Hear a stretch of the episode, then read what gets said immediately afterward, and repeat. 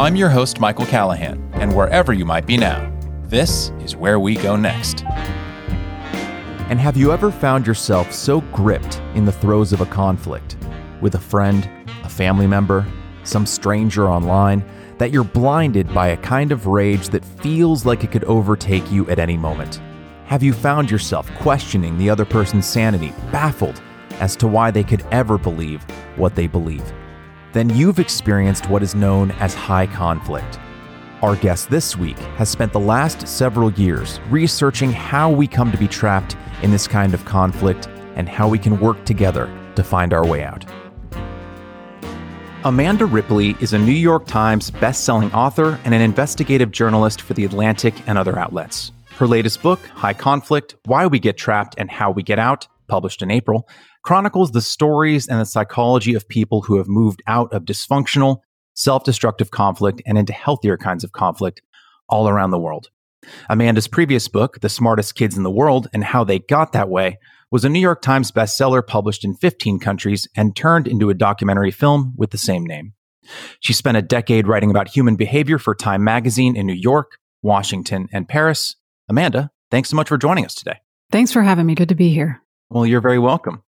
So I'd like to start with a quote from the introduction to your newest book, High Conflict, which I mentioned in the intro. Quote, "This is a book about the mysterious force that incites people to lose their minds in ideological disputes, political feuds, or gang vendettas. The force that causes us to lie awake at night, obsessed by a conflict with a coworker or a sibling or a politician we've never met," end quote. Now, what I found brilliant about your book and why I thought it was especially relevant to our listeners is it kind of weaves together a tapestry of thematically interconnected personal stories to both identify and offer solutions to the problems of high conflict.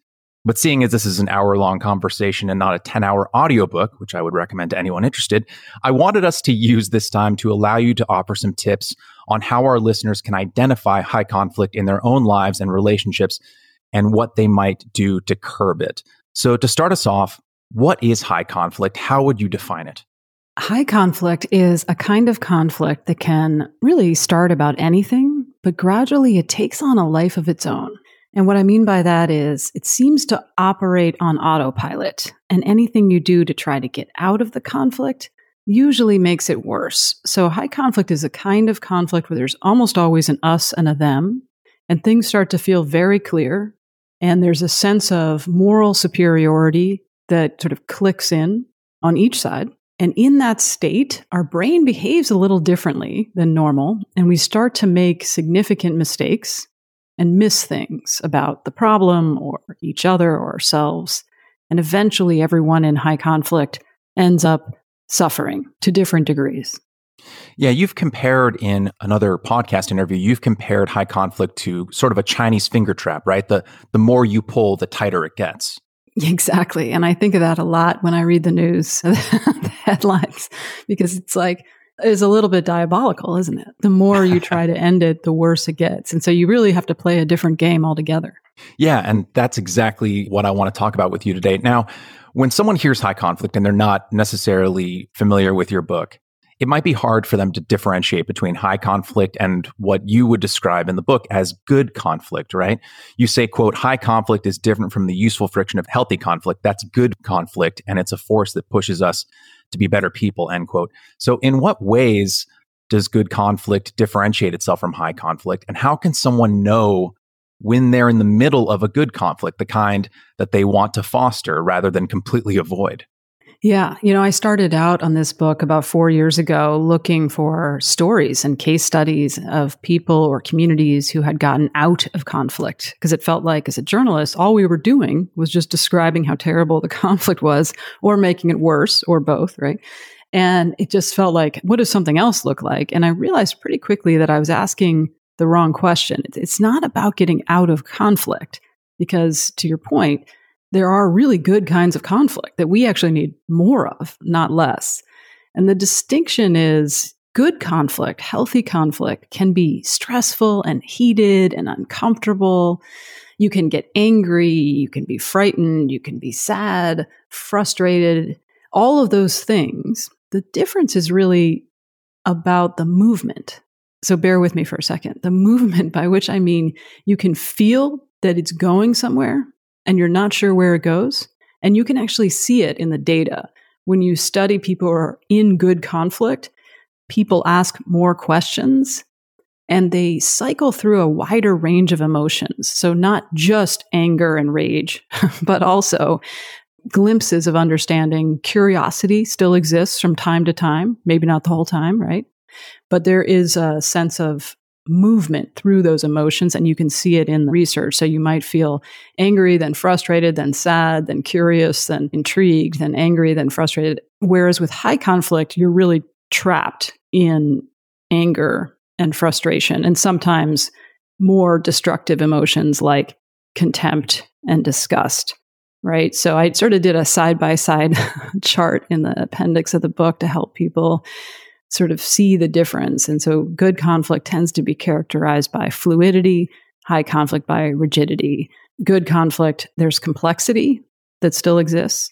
High conflict becomes very simple, right? Good, bad, black, white, Democrat, Republican. And you start generalizing about many millions of people who you don't know and will never meet. So in good conflict, you can be surprised. And in high conflict, you almost never are surprised. You're just chagrined, right?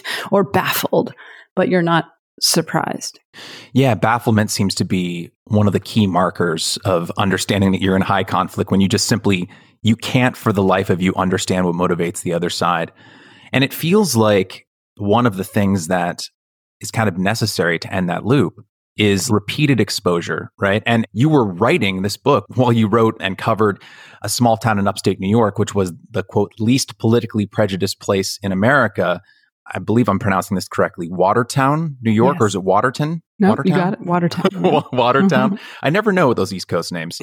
I was corrected on Lancaster when I first visited Lancaster, Pennsylvania, because we have a Lancaster out here in California, and I was immediately corrected by the hotel clerk. But so I'd love to hear a little bit about your time in Watertown, about how that town specifically, because it is related, I think, to the thrust of this book, about how that town specifically was able to avoid, in many ways, the high conflict that kind of besieges us at a national scale and in many of our day-to-day lives. And it seems like a lot of that was just repeated exposure to, quote, the other, right? Yeah. Well, so what I wanted to do with that project for The Atlantic was try again to find the outliers. So when you're in high conflict as a country, as we are, you tend to sort of lose hope. I don't know if you've felt that way, but I certainly have. Yes. And that unto itself prolongs and worsens the paralysis of high conflict.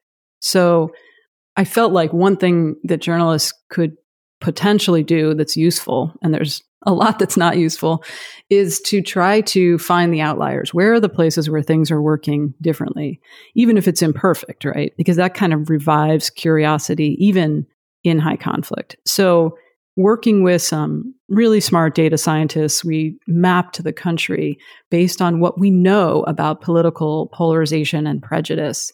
And we know a lot about who tends, on average, not always, to be more politically biased against the other, whichever side that is, tends to be, actually, embarrassingly enough, people a lot like me. It tends to be people who are highly educated and who are a little older. You know, I'm sort of on the low end of that, but certainly over 40. And people who are highly engaged in the news and the political news of the day. And people whose circle doesn't include a lot of political diversity. So all those things tend to go together. White people also tend to be more politically prejudiced against the other side. So we also know a lot about voters, a creepy amount about voters. And so we can say with remarkable accuracy, not perfect, where those people are and where they're not. And maybe most interestingly, we can now say how much political diversity there is at the neighborhood level, how much Democrats and Republicans interact, essentially, and also at the household level. We can create a model that approximates, through the research that already exists about voters, which is, again, a lot. We know if you happen to have someone in your household and your family who thinks differently than you do politically, which is becoming more and more rare, which is sort of partly why we got here. Anyway, Watertown, New York, turns out in that model to be the least politically prejudiced place in the country based on what we know about who lives there, how politically diverse it is, and also the demographics of that town up near the Canadian border. Very cold, small town. And so, you know, I went there just to see, first of all, is this all BS? Like, does anyone here think this is true? Because, you know, we don't know. It's a model based on a lot of good data, but it's not perfect. You can't survey the entire country, literally. That would be many billions of dollars. Quite difficult. You always take a sample, right? So this is a new kind of research that is trying to approximate to the best we can what is going on the ground based on the ground data. And before telling people, you know, what we found, I interviewed all kinds of people in politics, people not in politics, people who worked in the restaurant, people who worked at the library, people who worked at the local newspaper, and ministers and, you know, people like that. And I would ask them, so, hey, we did this model, this kind of wacky attempt to figure out where the most and least politically prejudiced places in the country, how do you think Watertown did? And every single one, with one exception, said they thought Watertown did very well on that ranking. And then we got into, well, why might that be? What does that look like on the ground? And the thing that comes up in those conversations and also in the research is that the civic health of a place really matters. So yes, it's important that it be politically diverse, so you actually know people, ideally in your family, but at least at work or in your neighborhood, who think differently than you politically. So it's much harder to caricature them, right? And sort of dismiss them as like subhuman when you know them, right? So you can still disagree, and people did and do, but it's harder to kind of out of hand demean and demonize them. So it's important to have that diversity, and it's important to have some civic life that makes that diversity three-dimensional and meaningful, right? It makes it land, it makes it salient. So for example, Watertown was unusually healthy when it came to people's membership and joining the YMCA and churches. And, you know, it wasn't like a utopia by any means, but compared to the rest of the country, there was, for a variety of reasons, a fairly active civic life. And, you know, I spent some time focused on one particular church with a minister named Fred Gary, who I really enjoyed talking with, who would hold this men's breakfast on Fridays, and the men would come and he'd make a big breakfast, which is a big part of the appeal.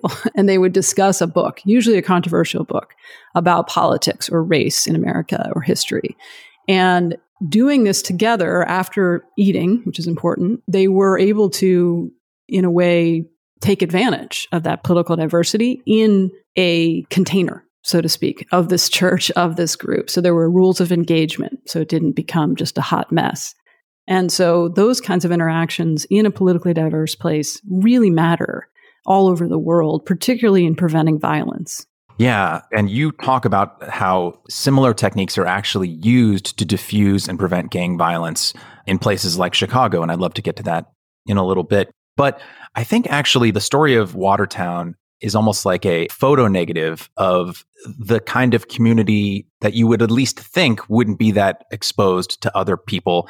And it's the community that's featured in the final chapter of High Conflict, titled Complicating the Narrative.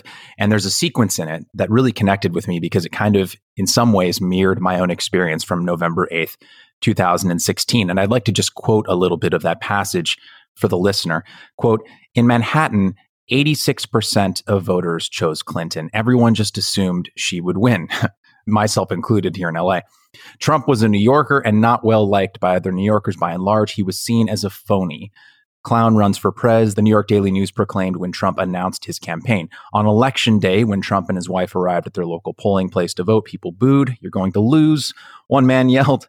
Trump's victory stunned many of B'nai Jeshurun's, and I apologize for any mispronunciation there, congregants. They were deeply distressed by his rhetoric about immigrants and women and fearful about what he might do in office. They felt themselves slipping back into conflict, this time with Trump supporters, end quote.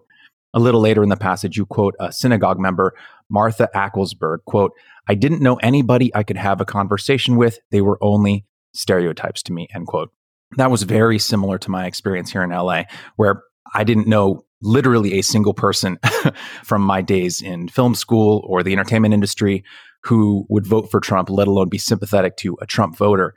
But their story this progressive Jewish synagogue in New York seems very different from the folks you were describing in Watertown, in that you would think, just outside of this book and what you go on to then talk about, that they would be the exact kind of community, like my community in LA, that would be kind of isolated from people who didn't think like them, right? But they took a pilgrimage of sorts to rural Michigan to meet a group of conservative Christian corrections officers who had voted for Trump. Now, it's one thing to start watching maybe Ben Shapiro or reading The Federalist. It's another thing entirely to travel to another state to meet the other side face to face. So I love this story. For our listeners, what drove members of this congregation to seek those Trump voters out? And what was it about the culture of this synagogue in particular that opened them up to the idea in the first place? Yeah, and they didn't just go visit each other. They stayed in each other's homes for 3 days, and I was able to go with them. And that is a level of intimacy that is beyond some of the sort of dialogue groups and things that people may have heard of and are important as well. But going to someone's home is just feels very different on both sides, right? Like there's a level of vulnerability there that is quite intensely uncomfortable. And believe me when I tell you that everyone on both sides of that exchange had a lot of trepidation going into that exchange. So yeah, on paper, there's no reason this should have happened, to your point. And there's something very interesting about B'nai Jesher in this sort of mega synagogue in New York City that happened before Donald Trump was elected president. And it matters a lot. So let me just quickly explain what happened there. So this is a place that is very influential in the American Jewish community, serves some 2,000 families on the Upper West Side of Manhattan, has been around for a very long time. And at some point, a conflict erupted internally in the synagogue. This was about 5 years before Trump was elected. And the conflict was over Israel. And this has happened in a lot of American synagogues, and to the point where many rabbis just never talk about Israel or the Palestinian conflict because it is so radioactive. And in this case, the rabbis at this synagogue, which is known as BJ, the rabbis had kind of publicly applauded a decision by the UN to allow Palestine to be a non-member voting state. And this small development, relatively small in the scheme of things, sparked a real conflagration that became public. It was on the front page of the New York Times. Many congregants just felt very betrayed by their rabbi's support of this decision and said so. Many left the community. It was very surprising and intense for everyone involved. So the rabbis did what most of us do in sudden conflict within our own group, which is very disturbing to us as humans. They apologized and tried to move on, right? That's usually what we do to survive. And unfortunately, when you have high conflict, this level of conflict doesn't go away. You can bury it, you can suppress it, you can ignore it, it'll come back. And usually it'll be stronger. And so that's what happened about a year later. This flared up again, this time landing in the Washington Post. Again, there was that public element, which always kind of makes things feel more shameful.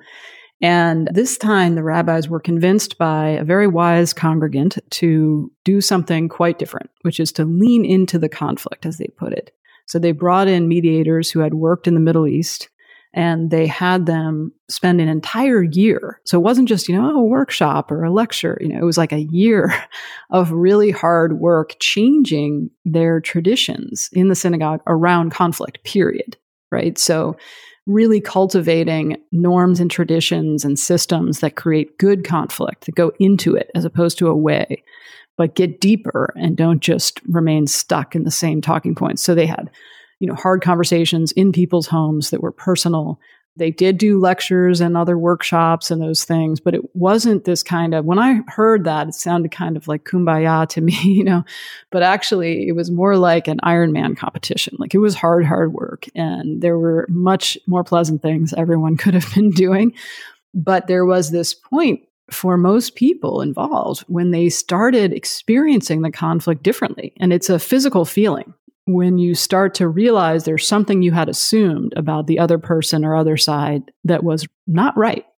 And it opens you up and you sort of feel your mind opening. And once you've had that feeling, even as you disagree, you continue to disagree, there's a kind of space for curiosity and even delight, in the other person's difference, that they could come to something so differently, and that they're not subhuman at the same time, and that you disagree at the same time, right? And so they began to actually almost enjoy going into conflict in this way and realizing, it was a humbling experience. There was a lot that they thought they knew and didn't know. And there were some things that they continued to believe that they'd always believed and would never stop believing. And so this opened up a whole new possibility when Trump was elected, because this was now kind of an established tradition in the synagogue to lean into conflict. And the problem at first, as Martha notes, as you quoted her saying, is that they didn't know anyone who had voted for Trump. So that's why they had to get creative. And luckily, there was an organizer named Simon Greer who knew both groups, who was trusted by both groups, which is very important, by the rural Michigan conservative corrections officers and by the urban liberal New York Jews. And he's the one whose idea was to do these homestays. Yeah, that almost... That setup almost sounds like the start of a joke. Yeah. So you've got a rural Christian corrections officer. But there was something that you said in an appearance on the Braver Angels podcast that really stuck with me as well, because there definitely seems to be a theme with the anecdotes you've referenced so far, whether it's the church breakfast book club in Watertown or the kind of fostered traditions and rituals that the synagogue had to take on to kind of confront this conflict head on. But there can also be these moments of kind of body felt revelation that can come almost surreptitiously. And you kind of experienced this in, I think it may have been your first or one of your first Braver Angels seminars, right? You were listening to two quote unquote Reds, as Braver Angels calls them. I've gotten a chance to go to one of their meetings before lockdown happened, and there's Reds and Blues, right? And there was this moment where you were watching two Reds kind of talk about something non-political, and you had this kind of moment yourself. Can you talk a little bit about that and how those moments can kind of happen without a lot of preparation? Yeah, that was really surprising, because I had come to this Braver Angels workshop, I think it was in McLean, Virginia, outside of DC where I live. And I had come with a lot of sort of subconscious and conscious expectations about what this would be. And I went as a journalist. So there's a kind of remove in my approach to something when I'm there for work, right? So I was sort of separating myself psychically from this event, right? I was literally sitting on the margins of the room. And, what they do is, having had John on your podcast, is that they will have the Reds do a sort of conversation on the inside of the circle about what they love about the Republican Party. And then they will talk about what gives them pause and that kind of thing. And the Blues, the Democrats, are sort of listening on the outside, and then they switch, right?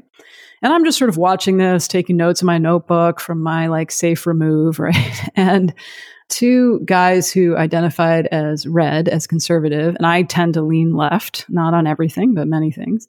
These two conservatives, they just were really funny. And so as they were talking, they just were funny. You know what I mean? There was something likable about their senses of humor. And I actually felt it before I consciously articulated it, if that makes sense, where I felt myself liking these guys. So it broke through both my political biases and my journalistic remove, because I felt myself liking them, which I'm trying not to do, I guess, subconsciously. I didn't really realize I was trying not to do that, but it was a really small moment where you realize how knowing each other changes things. And I still disagreed with them on many things, right? But it was actually a good feeling. It was a good feeling, not like, oh, we're all going to get along, everything's fine. It was much more like, oh man, things are more complicated than you think, right? Kind of like looking up at the stars. You're like, oh man, that is that is hard for me to get my head around, but also wonderful, awe-inspiring. And Martha put it really well. And Martha, the Upper West Side, very liberal New Yorker that you quoted from earlier, who went on this exchange to Michigan. Afterwards, she said, I feel like this brought out the best of me. And she said, I wish I could appear everywhere in my life the way I felt called to appear there. Present, open, able to be surprised. So I thought she articulated that really well. And that was the feeling I had then. Yeah, that's really beautiful. And it seems like that what you were experiencing there in that moment, when you went from seeing these Reds, quote unquote, right, simply as Reds, even though you were there as a reporter, and you weren't there necessarily as just Amanda, a person just existing in that space, you were kind of experiencing a variation of what the Colombian government was kind of tapping into as they tried to de-escalate the Colombian conflict, which is an asymmetric war that's been going on in the country since 1964, as they were trying to reach out to FARC, otherwise known as the Revolutionary Armed Forces of Colombia. They were trying to tap into something known as latent identities and kind of tap into the idea that we all have multiple identities, right? We're not just one thing. We're not just either red or blue or guerrilla fighters. We're a whole host of many things. And I would love to just kind of have you talk about that a little bit, not necessarily get too far into the weeds with the Colombian conflict, although I think that's relevant, but how the average listener can kind of tap into that idea about how we're not just one thing, like those two gentlemen who were cracking jokes that kind of let you into their lives. Yeah. So I went to Colombia for High Conflict because they have so much experience, unfortunately, with trying to get people to leave conflict over half a century of civil war. So there are lots of things the government has done that has not worked. And of course, the government is deeply complicit in that war. So there's a lot we could say, but let's stick to what did seem to work and why. There is an example that I talk about in the book, some soon-to-be published research by a young researcher named Juan Pablo Aparicio, who was watching a Colombian national soccer team World Cup game years ago. And like all Colombians, extremely excited, hoping that his country would win. And in the middle of the game, they did a sort of public service announcement, like we see here sometimes for, you know, don't smoke, don't drive drunk, whatever. And the government had done many of these, but this particular one was targeted at members of the guerrilla forces of the FARC and inviting them to come home and watch the game with their families. It was very simple, right? And at the time, Juan Pablo heard this and he felt like, God, why does anyone think that would work? You know, this is just absurd. Like, it's so naive. And years later, he read about a study that had been done in Rwanda. And it was a 2014 study by someone named David Yanagizawa-Drott that looked at the effects of speech like this on a popular radio station, which was doing the opposite. Instead of inviting people to leave the conflict, it was encouraging people to escalate the conflict. And it called for the people on this radio station would routinely call for the extermination of the Tutsi minority during the 1994 Rwandan genocide.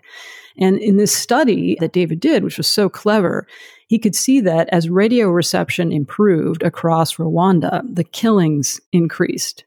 And something like 50,000 Rwandans may have been killed as a result of these radio broadcasts in part. So in other words, inciting people to escalate the conflict did seem to work when it was just messaging, right? Propaganda. So one of the lessons from that is that words mattered and that conflict entrepreneurs in Rwanda had broadcast hatred at scale on the radio and it had devastating consequences. So that made Juan Pablo back in Colombia wonder, is there an inverse of this? Can you pull people out of conflict with messaging this simple?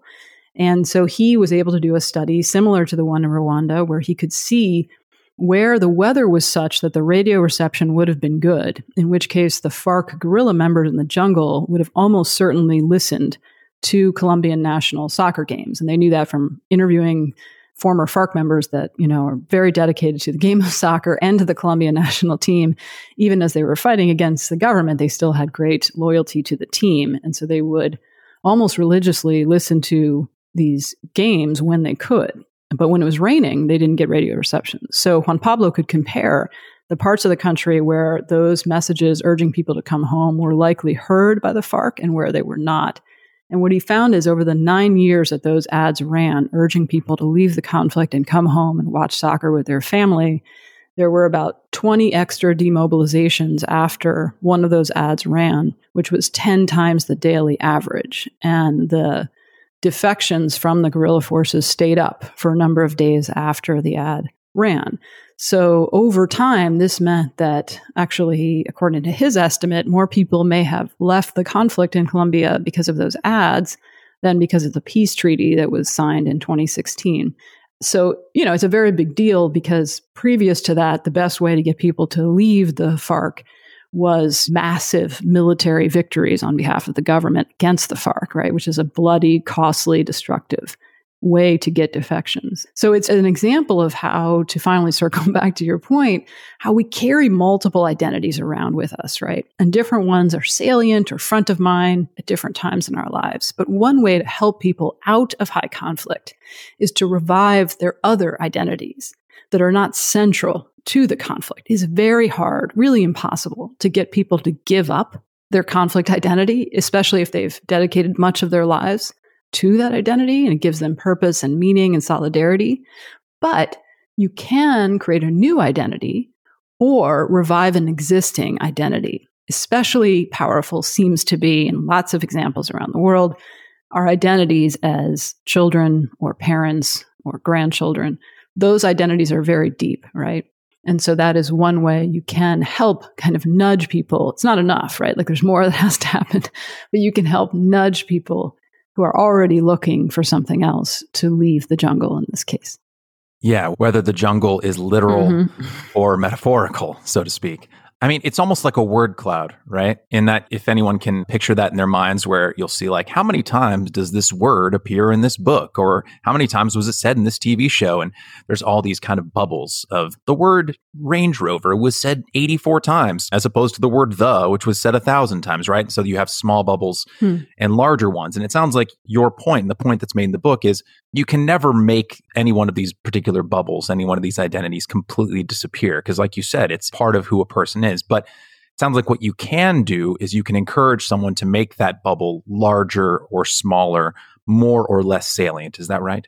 Exactly. And it's really important. This is where what William Ury, the negotiator, calls the third side is so important. So you have us, you have them, and then there's usually a third side, right?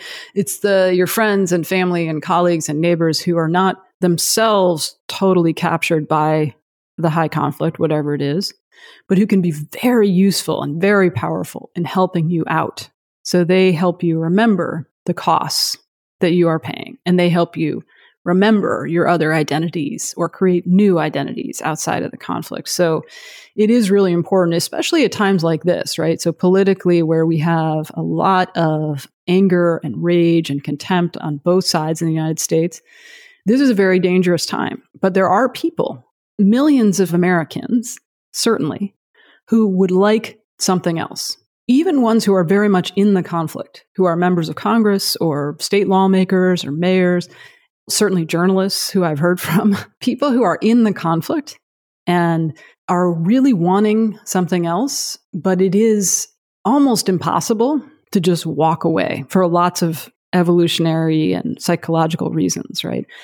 This is where people around you can be very helpful in sort of escorting you out of the worst of that conflict. And again, you don't give up. Like this is where sometimes people fear that I'm saying, oh, you should be bipartisan and seek unity and moderate your views. And that's actually not what I mean to say. What I mean to say is you don't give up. You actually fight for the thing you hold dear, but you're much more effective at it. And you see this even with Sandra, the former FARC guerrilla that I followed in Colombia. She entered that civil war for justice for Colombian people, right? And she still is pursuing that, but she is much, much more effective in doing that. And she's able to be a mother to her children. So in every case in the book, whether it's a politician or the former gang leader that I followed or regular voters like Martha, once people shift from high conflict to good conflict, they are able to fight much more effectively and be less miserable in their own heads, right? So that's what you want to help people do. You don't want them to change their minds or give up all their beliefs. That's not necessarily a good idea and almost impossible to achieve, but you want to channel it in a more useful, healthier fashion. Yes. And having that, and you mentioned the importance of having a third party around, someone who can act as a conflict mediator, a Gary Friedman, if you will, who is discussed in this book at some length. But I'd love to talk about instances in which you may not have that third party, right? Mm-hmm. Whether it's a conflict you're getting in with a friend or a loved one or a coworker, someone online might actually be a little more difficult with this particular instance. But there was a quote that you had where you were talking about your experience as a journalist. And, you know, you have a history of listening to people because you're reporting on their lives. But you had said, quote, "I had mistaken nodding and smiling for listening. There is a difference between looking like you're listening and proving that you've listened," end quote. And I want to use that as kind of a bridge to go into the importance of active listening and what is known as looping, which you go into in the book. Because I think that those two things, active listening and then looping with the person you're listening to, can be very helpful for people who may not have a third person conflict mediator, and just as a useful tool in day-to-day life. So could you talk about both those things a little bit and how they kind of played, I think, a through line through almost every chapter of the book? Yeah, I'm glad you brought this up because this is the thing that has really altered my day-to-day life and work more than anything else. And I feel like it's really useful in a way that people can put into action like today. You know, it doesn't solve everything, but it is like the skeleton key to conflict, to making it healthier. This all started for me when I went to, as part of the early stage of reporting this book, is I wanted to understand people who understand conflict, people who study it deeply, differently than journalists, right? And one of the things I wanted to do was get some training in conflict mediation. So I went to Mexico for a week and got some training. Mostly it was there with lawyers. I was the only journalist, but there were lawyers and therapists there who also work with people in intense conflict, whether they're divorcing or dealing with labor strikes or other things. And the instructor, one of the instructors was named Gary Friedman, who helped really invent the field of conflict mediation as we know it today in the United States. He was a sort of recovering lawyer in the 70s when he started doing things very differently outside of the normal us versus them frame of the law. And it seemed to work really well and eventually took off. And he's written 3 books on mediation. He's taught at Harvard and Stanford and helped thousands of clients through really, really ugly, difficult conflicts of all kinds. And one of the things that Gary and other mediators teach is active listening. He calls it looping for understanding in his case. And I was kind of like a skeptic about this. You know, I felt like I felt like I had been interviewing people for 20 years for Time magazine and other places, and I was pretty good at it. Now, granted, no one had trained me. No one had given me feedback, or there was no reason to believe I was good at this, just that I've been doing it a long time. And I thought that nodding and preparing well and smiling when appropriate and encouraging people was listening. And it's just absolutely not the case. So they paired us off and had us try listening to another person for just a few minutes and really try to listen for what seems most important to them, not to me. So already this is very different than traditional journalism. And then try to distill it into the most elegant language you can muster and play it back to them. And then, this is the part that I used to forget in the beginning, you check to see if you got it right. And you have to say it in a tone where you genuinely want to know. Like, is that right? You know, and you have to genuinely want to know is the problem, right? Like, you have to really practice that kind of being curious. Even though you think you know what they're going to say next, you have to be open to the fact that you may not know. And what you find when you practice this is that often you get it wrong, and people will say, what they'll say is, you say, oh, so it sounds like you were really just exhausted by the way your boss was treating you. Is that right? And then the person will say, yeah, that's right, which means it's not right. So then you say, what did I miss? And then they say something even more interesting, and they go deeper and deeper because they can tell you're really trying to get them, trying to understand them, even when you get it wrong. And it's a sort of iterative process that allows you to really try to understand what's going on with them and helps them understand even. This is one of the things that happens a lot because I now train journalists in looping from time to time. And they often find that being heard in this way helps them for the first time actually articulate what was bothering them, because very rarely do most of us feel heard. And very rarely do most of us listen deeply. Yes. And as to how this can help journalists, I mean, I can imagine that in the same way. And this is kind of very personal for me because I was in a years-long relationship that kind of turned acrimonious after the first couple of years. And we kind of finally sought out couples therapy, right? And one of the things that we both learned was this exact technique, active listening and then repeating back, mirroring to the other person what they said in as generous an interpretation as we possibly could muster. And one of the things that I noticed in that experience, and it was like deeply moving, was two things. One, when you nail it, it can be such an emotional breakthrough for both the other person and for you, especially if you've gone through like a years-long conflict where both of you just kind of have your guards up. When you finally actually click with someone and they can tell that you've really listened and you are repeating, not just repeating, but you are giving back to them the emotional, and we'll talk about this in a second, the emotional understory of what they're trying to talk to you about is super, super important.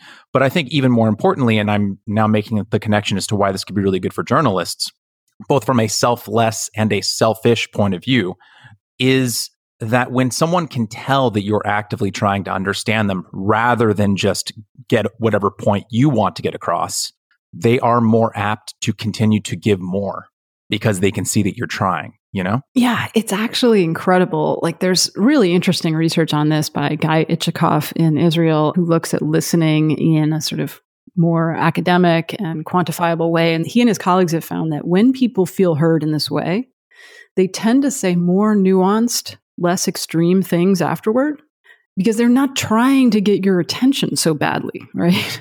Right, because they know they have it. Yeah, they have it.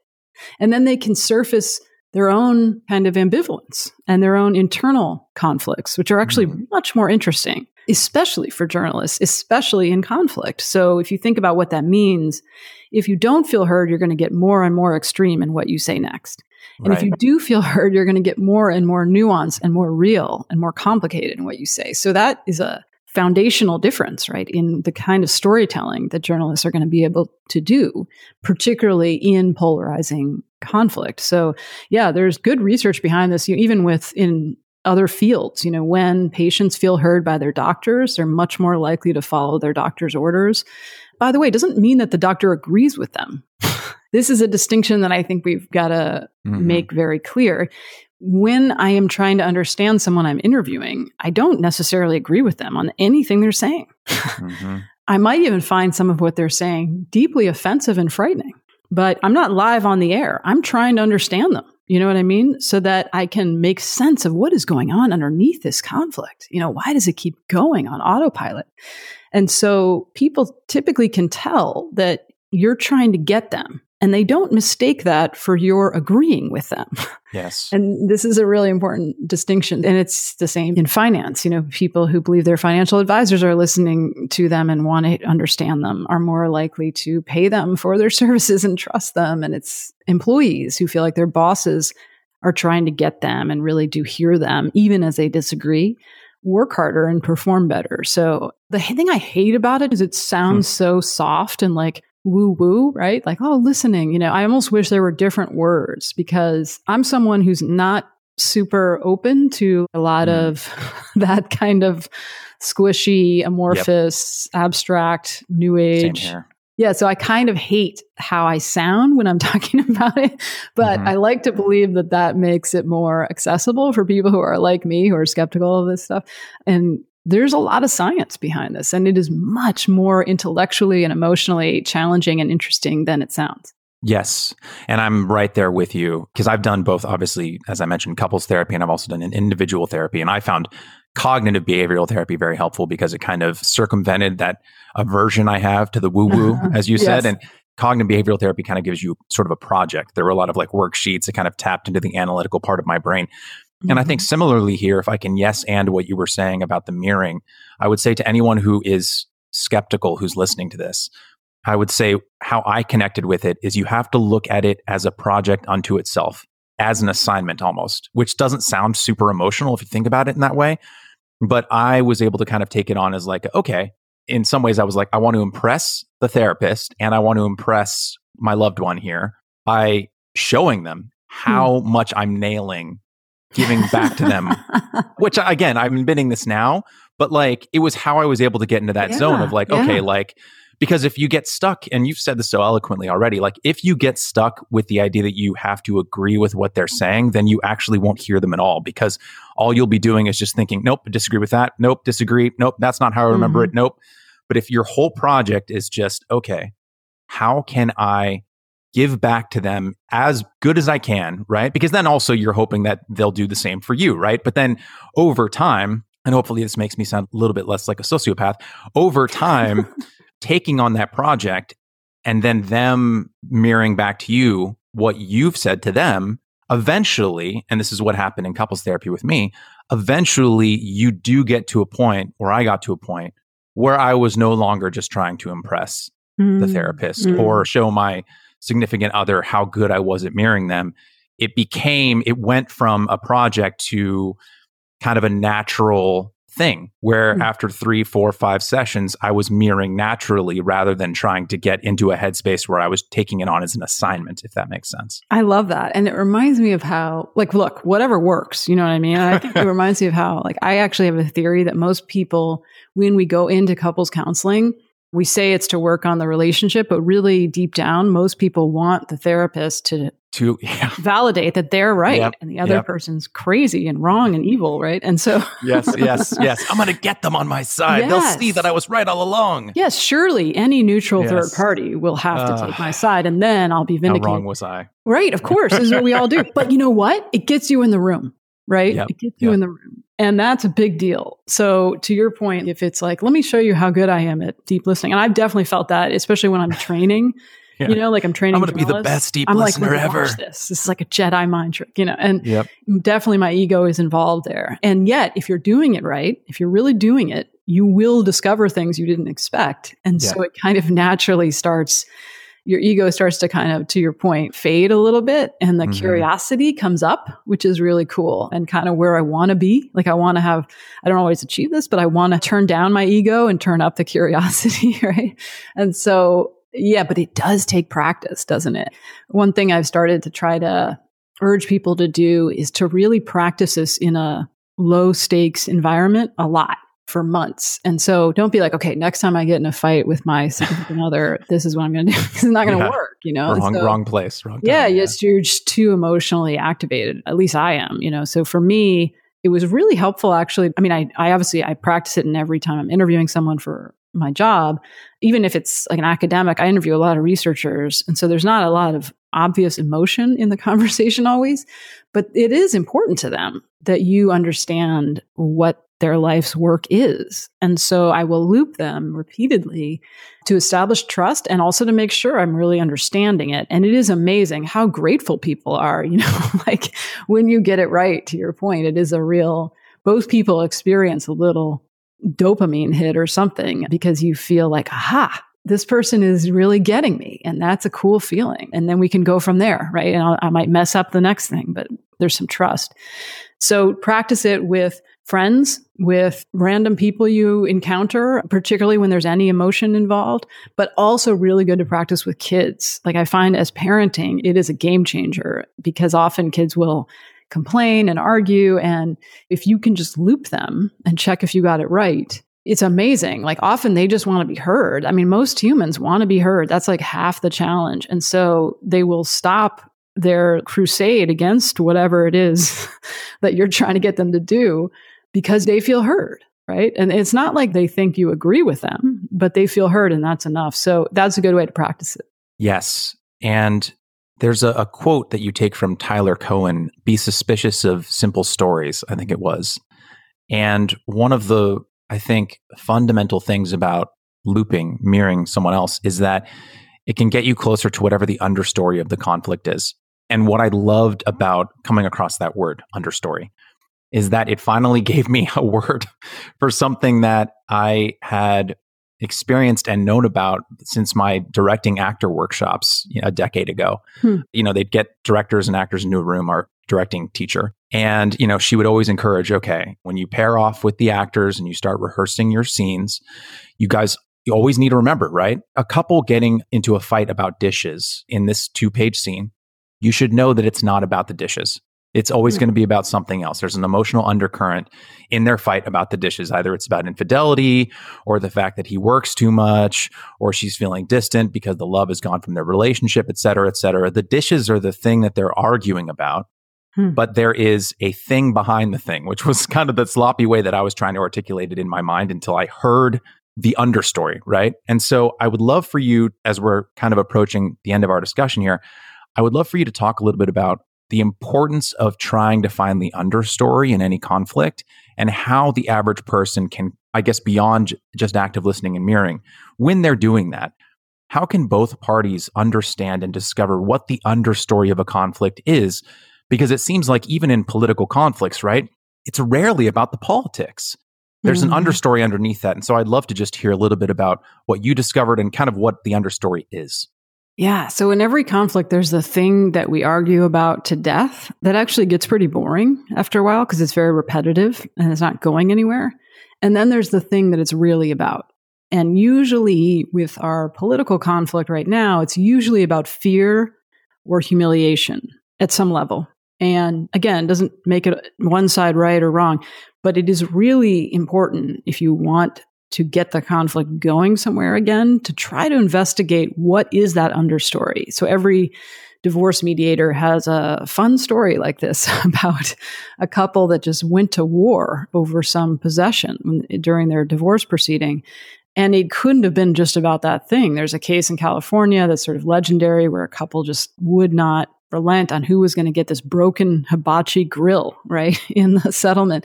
And finally, the judge offered to bring in his own broken hibachi grill if they would stop arguing about it. And that's because it wasn't really about the grill, obviously, right? So trying to figure out, what is this really about? I'll give you a quick example. I was talking with a friend of mine the other day, and she mentioned she got in this huge fight with her husband because she'd bought these really expensive running shoes. And, you know, she was just going on and on as, you know, she really was upset about this, understandably. And I started asking her, you know, I wonder what that's really about. I mean, obviously it is about the money, and what else is it about? And she sort of paused and was thinking about it. And for her, running is her escape. Like, it's what keeps her sane. It's really important to her. And she'd lost control over a lot of other things in her life, as many of us have during the pandemic.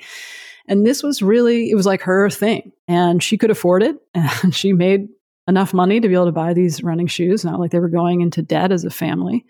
So for her, that's what those running shoes represented. And for him, spending a lot of money on material objects, since he was a kid, had sort of represented gluttony. You know, it was just wasteful and sort of immoral. And even though he wasn't saying those things, that was in the mix. And now, does that mean that she just returns the running shoes, or that he just accepts, you know, no, right?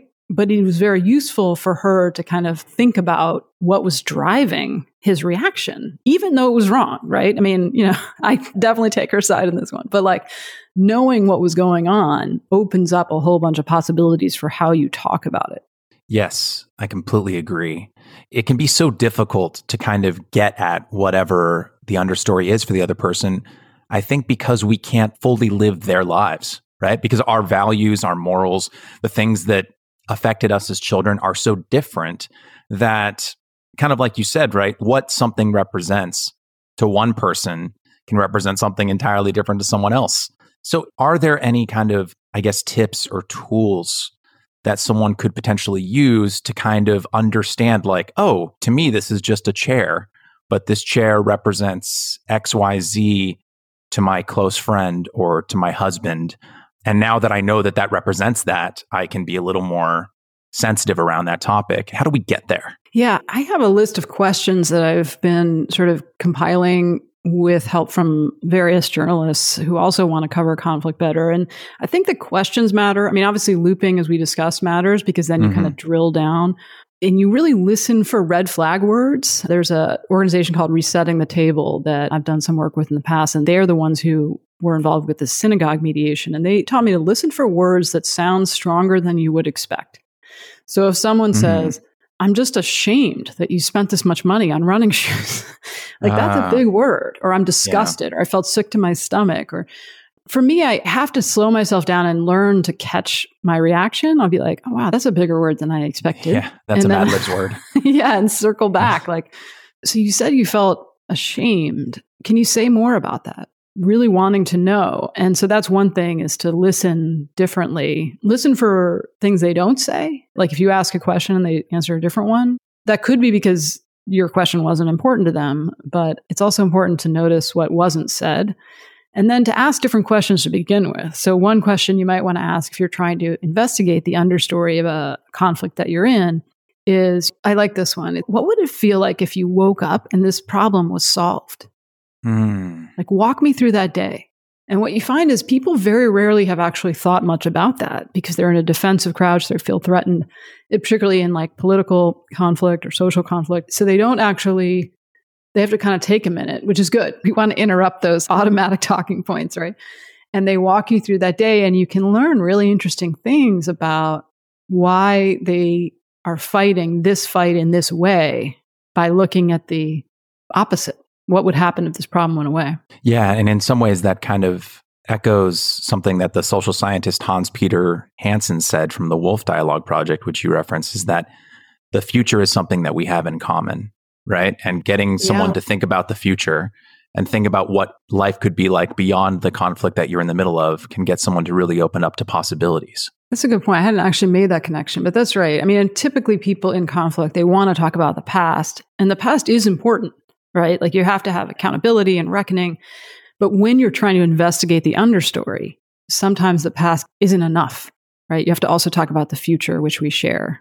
Yeah. Before I get to the last question that I ask every guest, I just want to put one more probably incredibly difficult question to you just really quickly, just as a parting piece of advice, I think, for our listeners, is that there's these three paradoxes of high conflict, which you discuss in the book. And the first one is we are animated by high conflict, but we're also haunted by it. We want it to end and we want it to continue.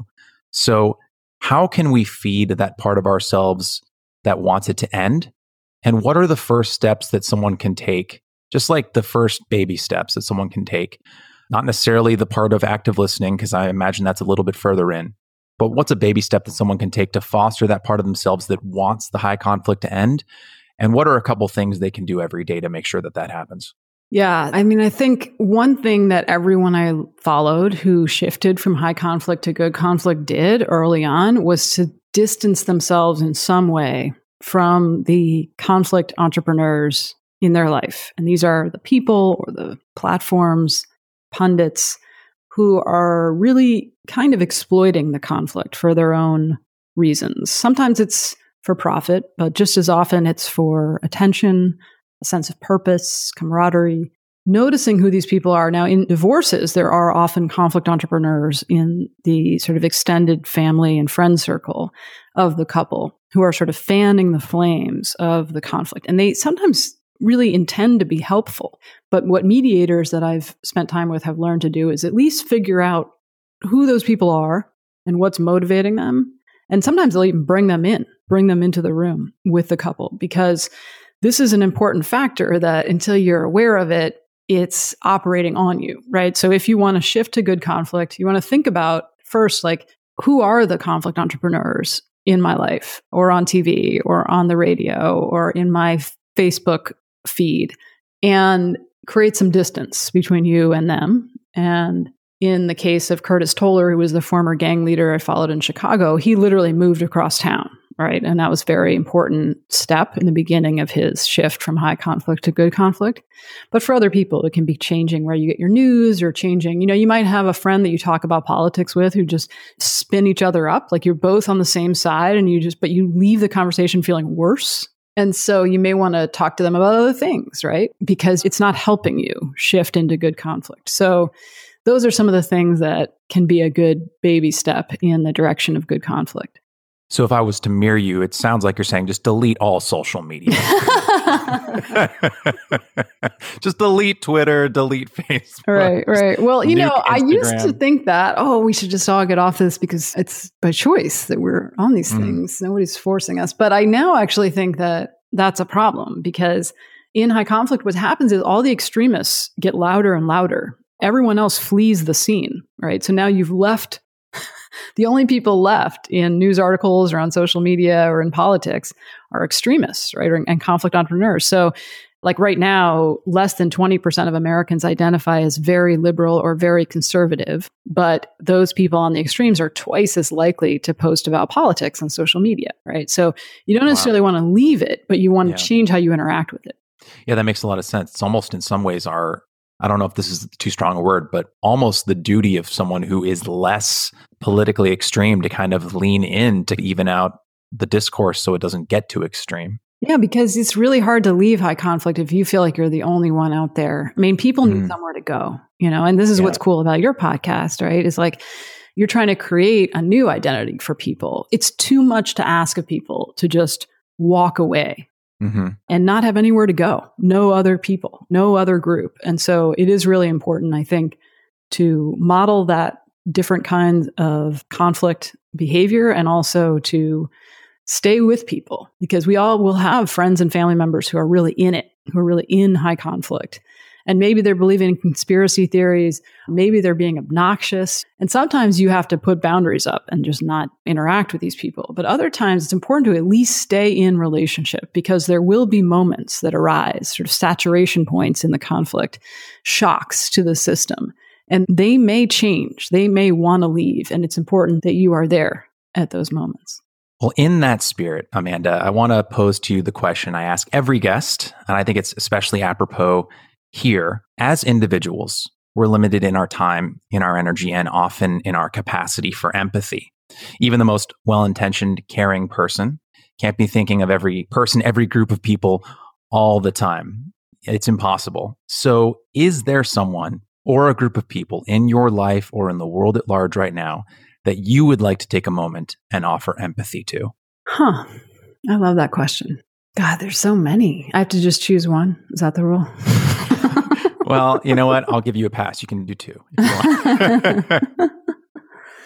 You know, I've been feeling a lot of frustration lately with a group of people, and it's been making me think that I'm probably not being fair. And it's probably much more complicated than I'm allowing it to be. Just the level of righteousness that I've started to sometimes feel about it makes me a little suspicious. So I would like to be more empathetic towards teachers and teachers' unions who don't want to reopen schools, because I find this really heartbreaking for lots of reasons. And it's easy for me to kind of just generalize about this huge group of people, again, most of whom I don't know and will never meet. And to remind myself that there's a lot about the year they've been through that I don't understand, and also about the many years before that, because there's profound distrust in our country between a lot of unions and teachers and management. And that's a big, big problem that predates the pandemic. So I want to have more empathy for them, and also for journalists would be the other one, because I sometimes feel really frustrated with my profession that it's not changing to adapt to what the public is telling us. And again, it is easy to say those things when you're not in it. I'm like a freelance reporter and author, and I'm not in it every day.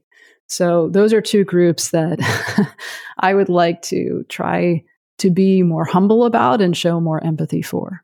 Well, Amanda, if I could try and articulate, to wrap us up, an emotional through line in your work, whether it's in your books or your long form essays, you seem to me to be drawn to people who have lived on both sides of a phenomenon and then had the opportunity or been forced into a situation in which they undertake a deep kind of introspection. And then you mine that introspection, that experience, for optimism, for ways for us to learn from those who have lived on both sides of the looking glass, so to speak.